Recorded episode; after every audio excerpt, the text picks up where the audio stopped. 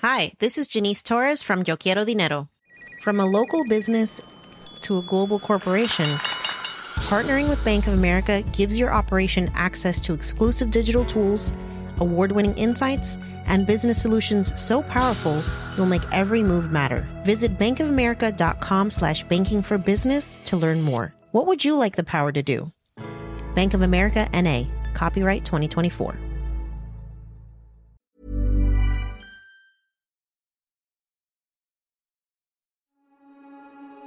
In twenty fifteen, long before COVID nineteen began to rip around the world, Bill Gates gave a TED Talk. Years later, it seems remarkably prescient. He entered the stage wheeling a large barrel marked Survival Supplies.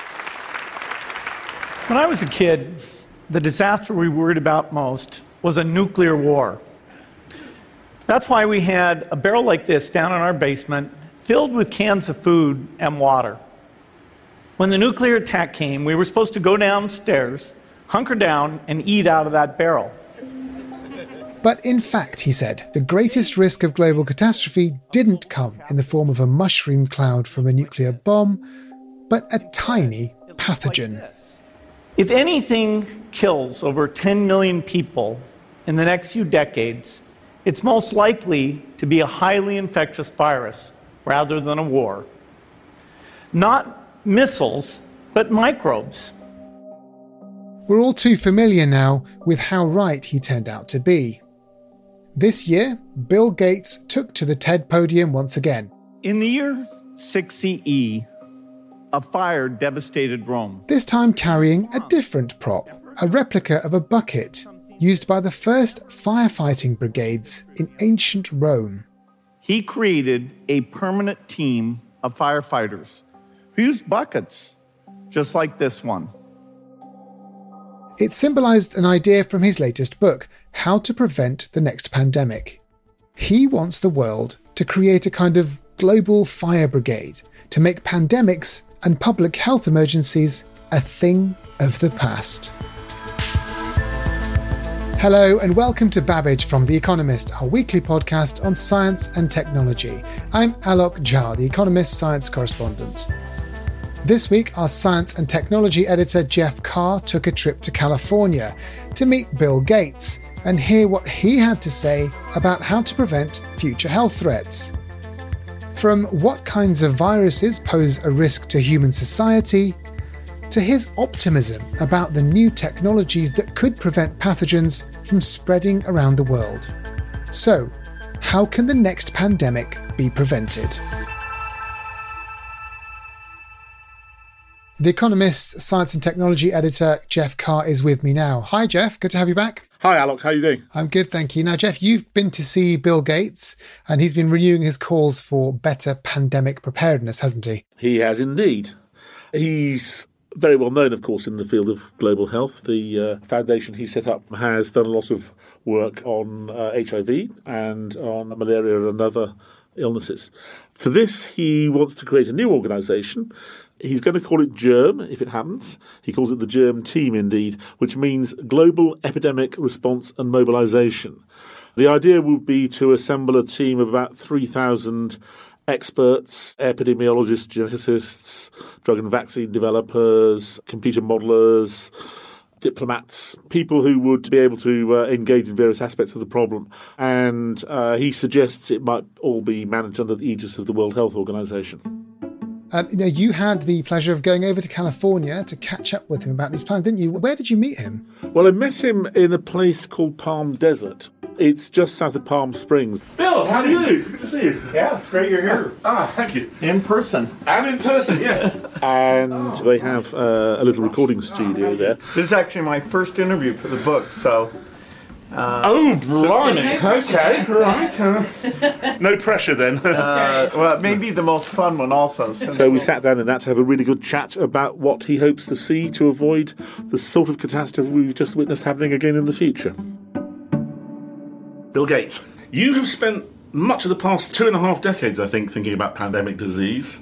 You've also warned in the past that the world is not equipped to deal with a rapidly spreading infection like COVID.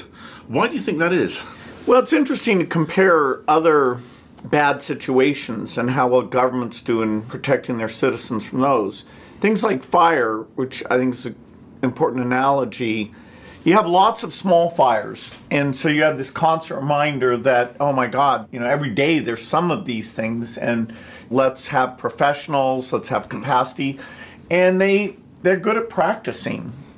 The wars you don't get that many of, but, you know, there is practice, you know, so-called war games and things, and of course, almost sadly, you might say massive money that goes into those. You know, earthquakes, there's lots of small ones. Uh, pandemics... Infectious disease doesn't really hit, particularly the rich world, very often. I mean, yes, we had a few Ebola yeah. cases, and we had SARS-C o V one.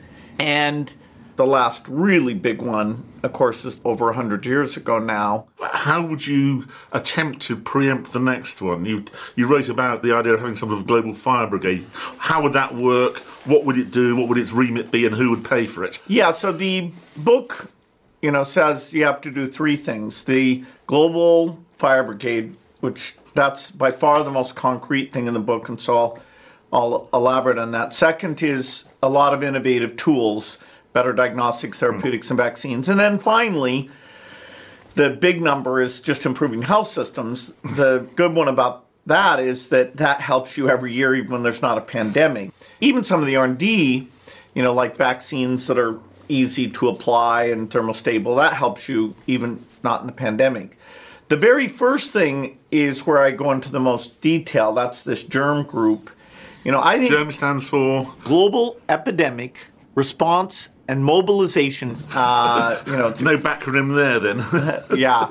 So it's, you know, yeah, an acronym, and it's about three thousand people with a wide range of skill sets. You know, we have to data reporting, the formats, the models, how you orchestrate all of that. I mean, the data, wow, there was a lot of bad data. You've got to take a lot of countries on board with that. And very often these things emerge in places which are not necessarily entirely transparent.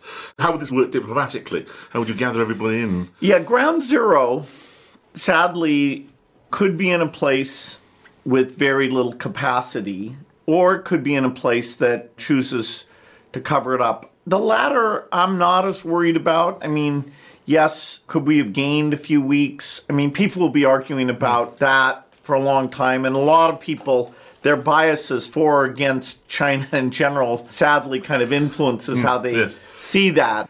I'm not sure that we'll get going much faster in a future pandemic than we did in this one.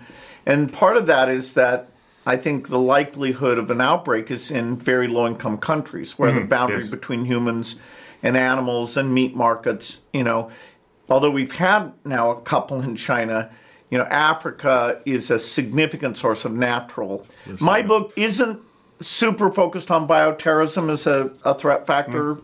If you want to get serious about that, everything in the book is necessary, but you have to do even more because you have an opponent who sort of intentionally picked a bad virus and concede it in many places. And so that's an even tougher problem. Yes. But for the natural pathogen, the three thousand people in the GERM team, they would do more hands-on work for low-capacity countries like D R C, and for rich countries, they would just agree on protocols and do the simulations. They wouldn't need to have full-time staff in uh, the, upper-income countries. This, this is this is all very reactive. Uh, h- how much do you think we could create an organisation that was a surveillance organisation that spotted something really early and stopped it becoming pandemic or epidemic? Well, that promise is that we can catch it early yeah. enough, and that means in those first one hundred days, mm.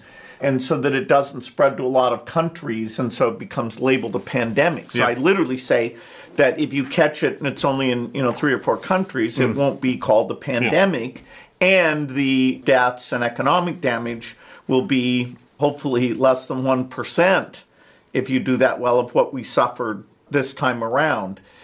You know, we have a lot of experience in surveillance. You know, the improvement in diagnostic tools is pretty phenomenal, and mm. that... That really helps your surveillance, because if you have an unusual spike, in, say, respiratory disease, then you can go in and get the pathogen, get the sequence pretty quickly.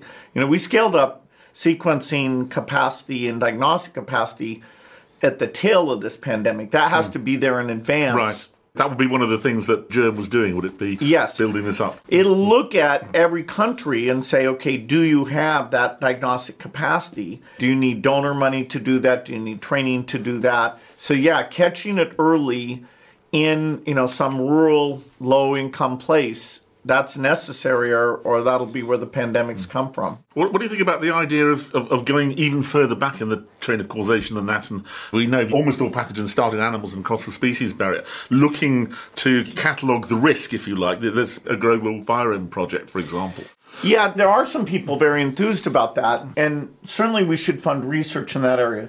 The current state of the art at being able to look at a virus that's in an animal and understand the risk level of it adapting to, say, human receptors crossing over is so weak that you can look at millions of these viruses that are there in these animals, and it's not that helpful because you see there's just so many. You know, fortunately, very few of those make that path.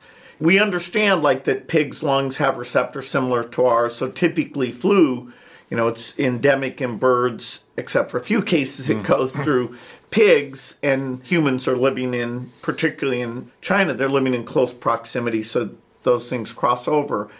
I don't know that you can get an early warning signal by seeing a virus in another species. If we could, great. And I know there's some people who've had this idea that you catalogue the viruses in animals, animals of the sort that people interact with.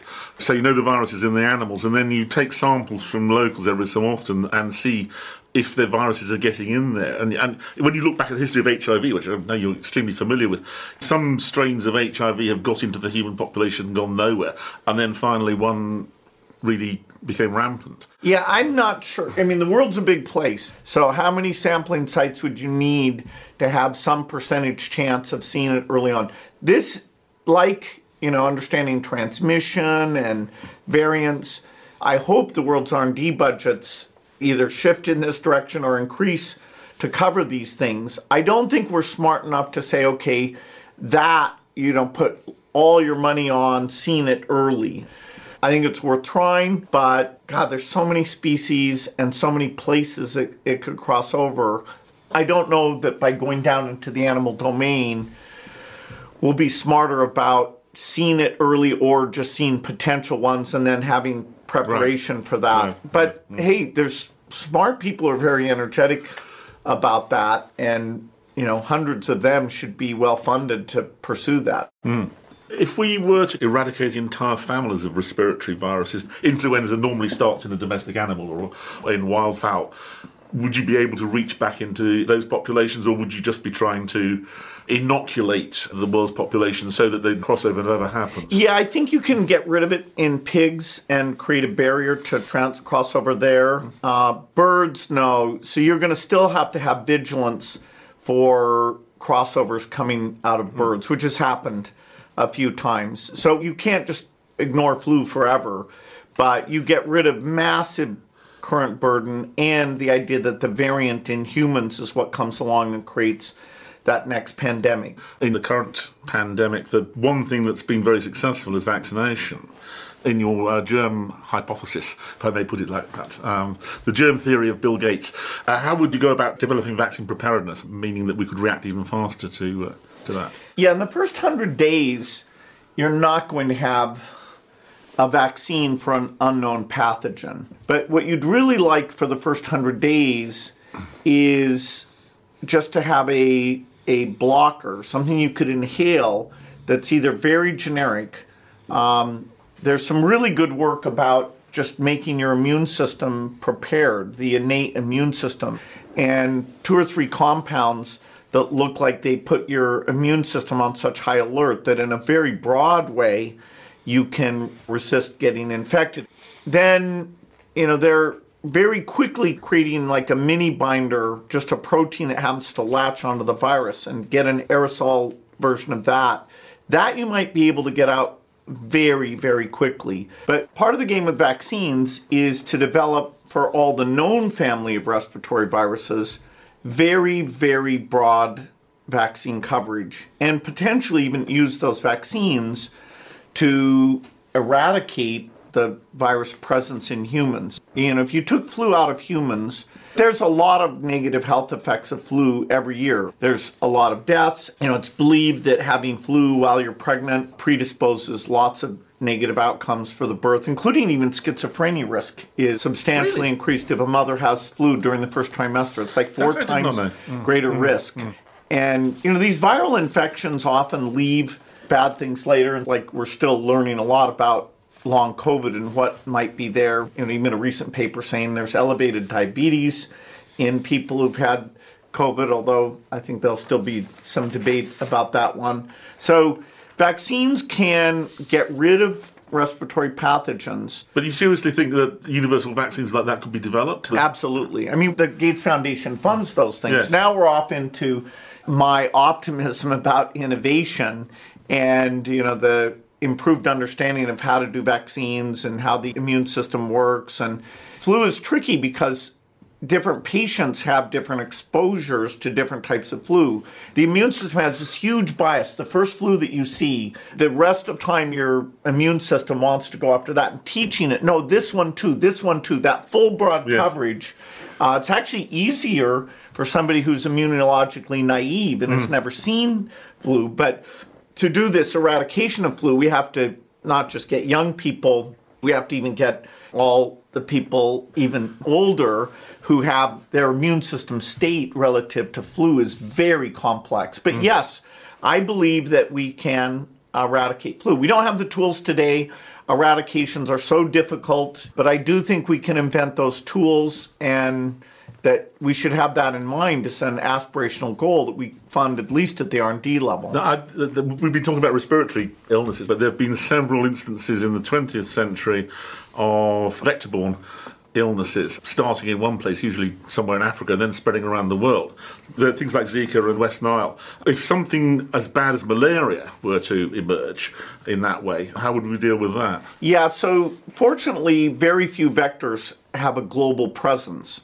You have Aedes mosquitoes and you have Anopheline mosquitoes. Mm. Things like these ticks and whiteflies that are sometimes spreaders, they're fairly regionally confined. But I do think in the next decade, we'll have these gene-drive tools, which will be extremely helpful to eradicate malaria, and that that could be used against any type of vector. So I'm not super worried about the vector-borne diseases because of my optimism for gene-drive. Right.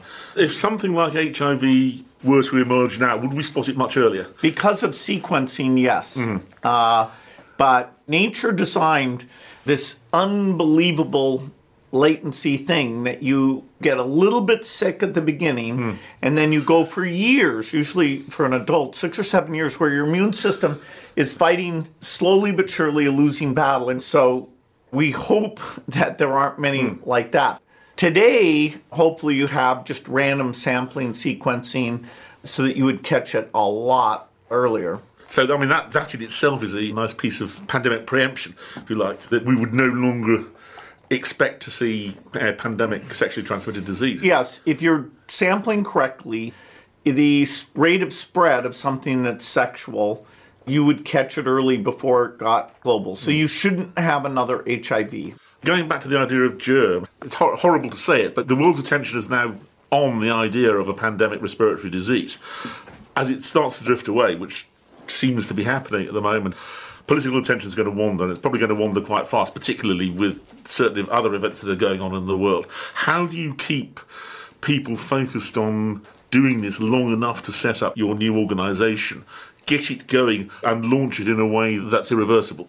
I think hopefully for a generation and maybe two generations, this pandemic and the tragedy of it will be very clear in people's mind. And, you know, to talk about a germ, a global surveillance at a billion a year and, you know, in a distributed way, increased R and D budgets of maybe ten to twenty billion a year, and then a rededication to improving health systems, which those numbers can be very, very large.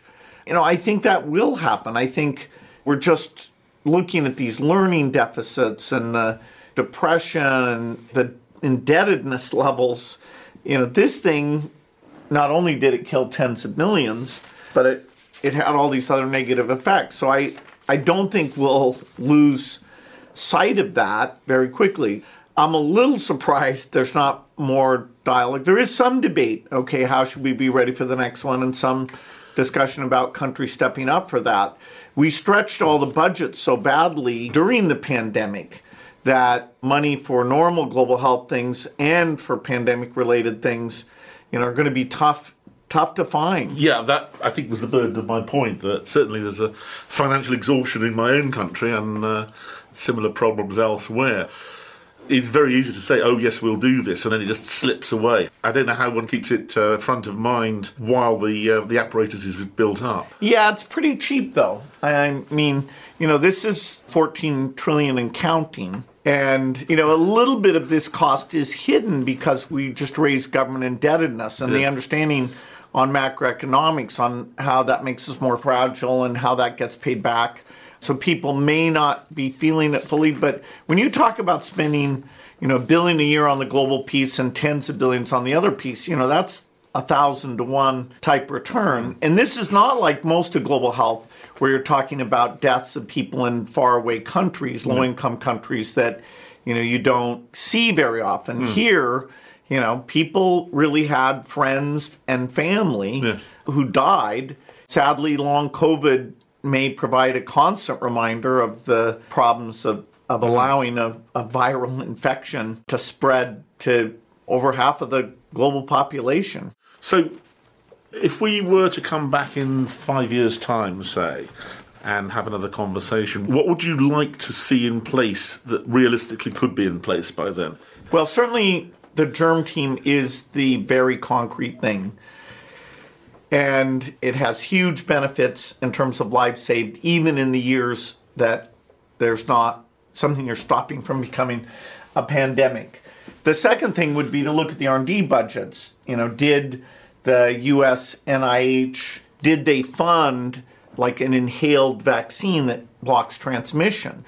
Uh, throughout this epidemic, we've been talking about, hey, it's helpful to other people for you to get vaccinated.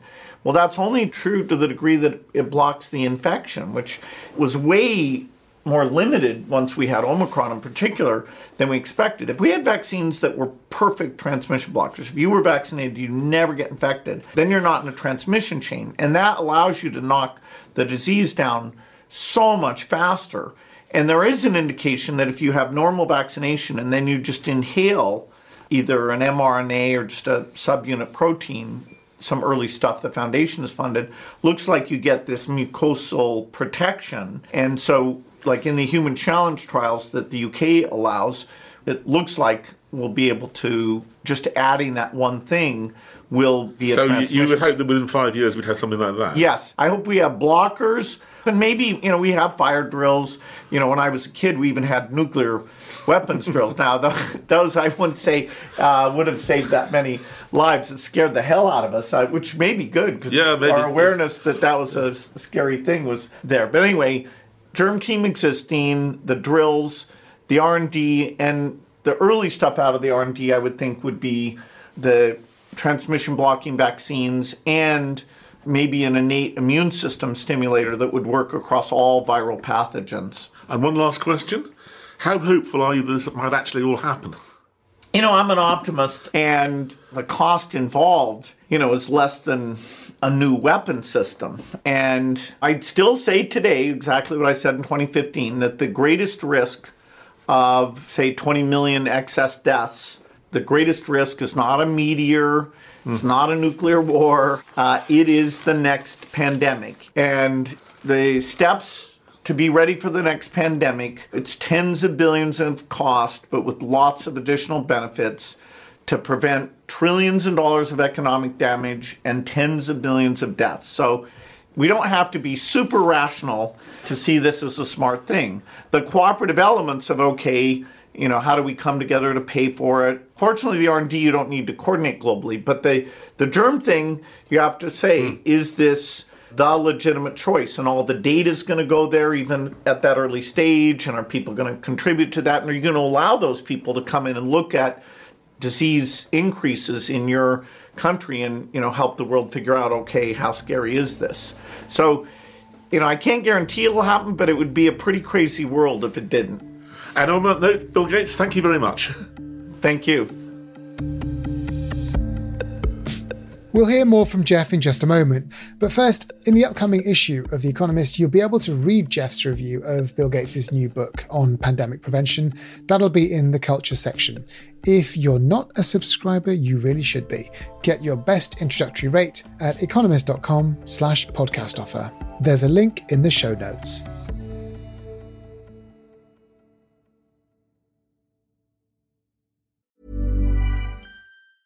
Hi, this is Janice Torres from Yo Quiero Dinero. If you own or operate a business, whether it's a local operation or a global corporation, partnering with Bank of America could be your smartest move. By teaming with Bank of America, you'll enjoy exclusive digital tools, award-winning insights, and business solutions so powerful, you'll make every move matter. Position your business to capitalize on opportunity in a moment's notice. Visit bankofamerica.com slash banking for business to learn more. What would you like the power to do? Bank of America N A, copyright twenty twenty-four.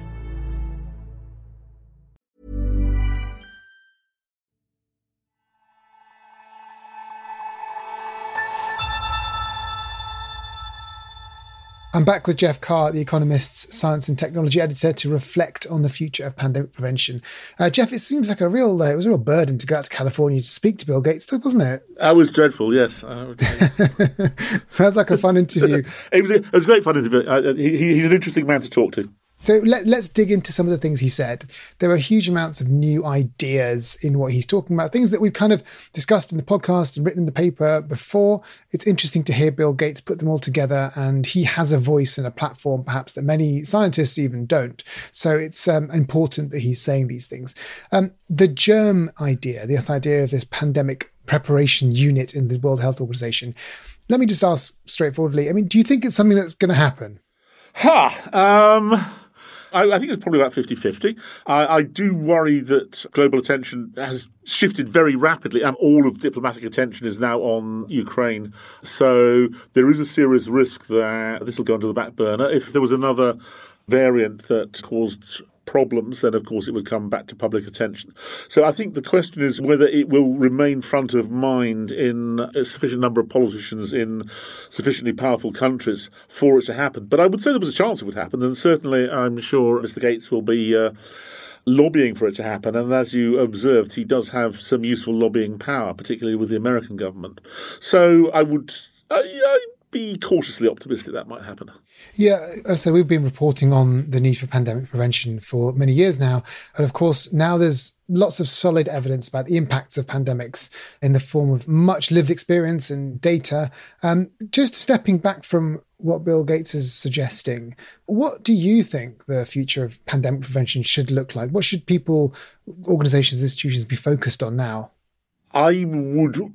Actually, as you might have gathered from my questions, I would put a little more resource into looking into this idea of viral chatter, you know, where something comes into a human being, evolves a bit, goes back into the animal, evolves a bit and comes back again, and trying to preempt the transmission of viruses from other animals to human beings. Uh, they, they almost all start like this. The new pathogens are almost always something that's come from another animal. They have to adapt to humans, and some of them are better adapted to start with than others. And the more chatter there is between the human beings and the animals, the more likely you are to end up with something that will be pathogenic in people. And the idea is that you might be able to spot these things happening. And there is the example of H I V. The pandemic that we've seen is caused by a virus that we have called H I V one, which was a chimpanzee virus. There is another much more localized epidemic of H I V, uh, H I V two, that comes from a monkey. And then there are some very rare H I Vs that have been detected in humans that haven't got going at all. So if we'd been monitoring that part of West Africa back when these transmissions were taking place, which is back in the middle of the twentieth century. We might have seen the viral chatter between the other primates and humans and been able to do something about it much earlier. So I, I would probably put more emphasis than he would on doing that sort of thing. But other than that, I think his plan is a good one.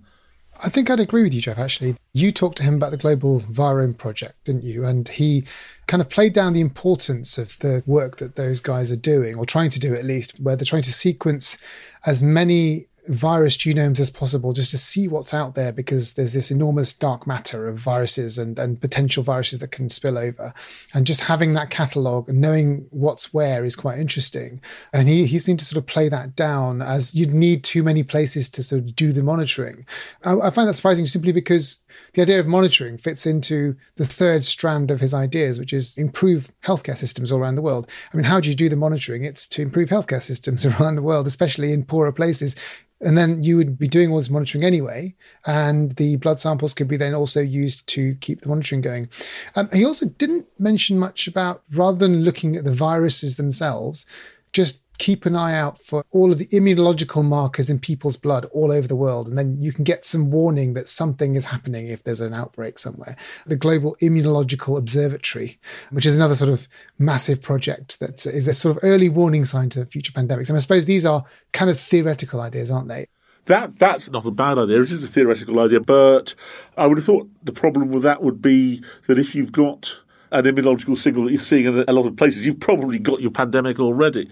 Um, you could look for immunological traces in the same way that you look for viral chatter. I mean, you could look for unusual patterns of antibodies in the same way as you could look for viral D N A and R N A. So it's not a silly idea. And all of that is going to be much easier given new diagnostics, which Bill Gates was very optimistic about. I mean, he's a technology man, so technology probably excites him. So let's talk about that. How important do you think these rapidly evolving surveillance technologies are? You know, cheaper genomic sequencing, better blood sampling, et cetera.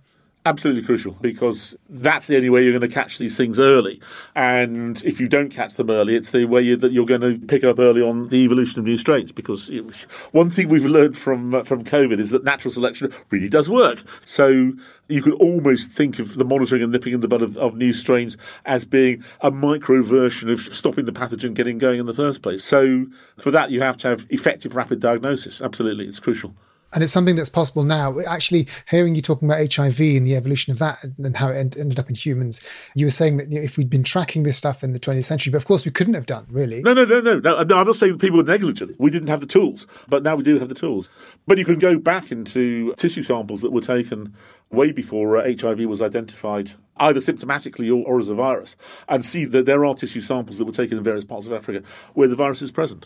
And what about this inhaled transmission blocking vaccine? I found that fascinating. I'd not heard about that. No, I, I, I confess I hadn't. Uh, it's a very interesting idea. I mean, it's, it sounds theoretically possible to have some sort of mucosal defense against something. I mean, this is the kind of technology which is sort of goes beyond all the stuff we've heard about in terms of vaccines and things. And, you know, having some sort of way of blocking infections, at least for the most vulnerable, would be fantastic. Yes, it would. Yeah, yes. Okay, well, finally, I mean, this is a question we've been asking for the past two years, all the way through the pandemic, and I imagine we'll continue to ask more in the future. Do you think that the world's learnt enough on COVID to actually avoid another devastating pandemic? I'd like to hope it has. As I said, I think it depends. All human beings have only a finite attention, and the question is whether the finite attention of the people who have to make the relevant decisions to do this sort of thing is absorbed by other matters. I think it probably comes down to that. I think if the attention of the relevant politicians can be kept focused on this to the point where you set the ball rolling. You know, once you set the ball rolling and give them some sort of guarantee that it'll be bankrolled, then it can be picked up by um, people whose focus is elsewhere. So I think the next six to twelve months will will either have something in a year's time that's starting to move and create the institutions that will be needed to do this, or it'll get forgotten about. That that would be my prediction. I'm not going to say which it'll be, but my prediction is that if it's not done within a year, it won't be done at all. Jeff, that's been very interesting. Thank you very much for joining me today. Thank you, Alok. Thank you for listening to Babbage. And you can hear more about how to tackle global diseases by scrolling back to an episode from last month in which we looked at how to eradicate malaria. And we do talk about the promise of gene drive technologies in that show. So go and give it a listen. It's called How Do You Solve a Problem Like Malaria? Babbage is produced by Jason Hoskin and mixed by Nico Rofast. The executive producer is Hannah Mourinho. I'm Alok Jha, and in London, always on the lookout for the next pathogenic threat, this is The Economist.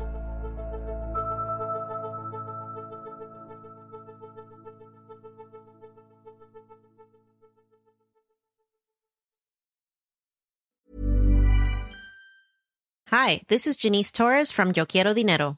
From a local business to a global corporation, partnering with Bank of America gives your operation access to exclusive digital tools, award-winning insights, and business solutions so powerful, you'll make every move matter. Visit bankofamerica.com slash banking for business to learn more. What would you like the power to do? Bank of America N A Copyright twenty twenty-four.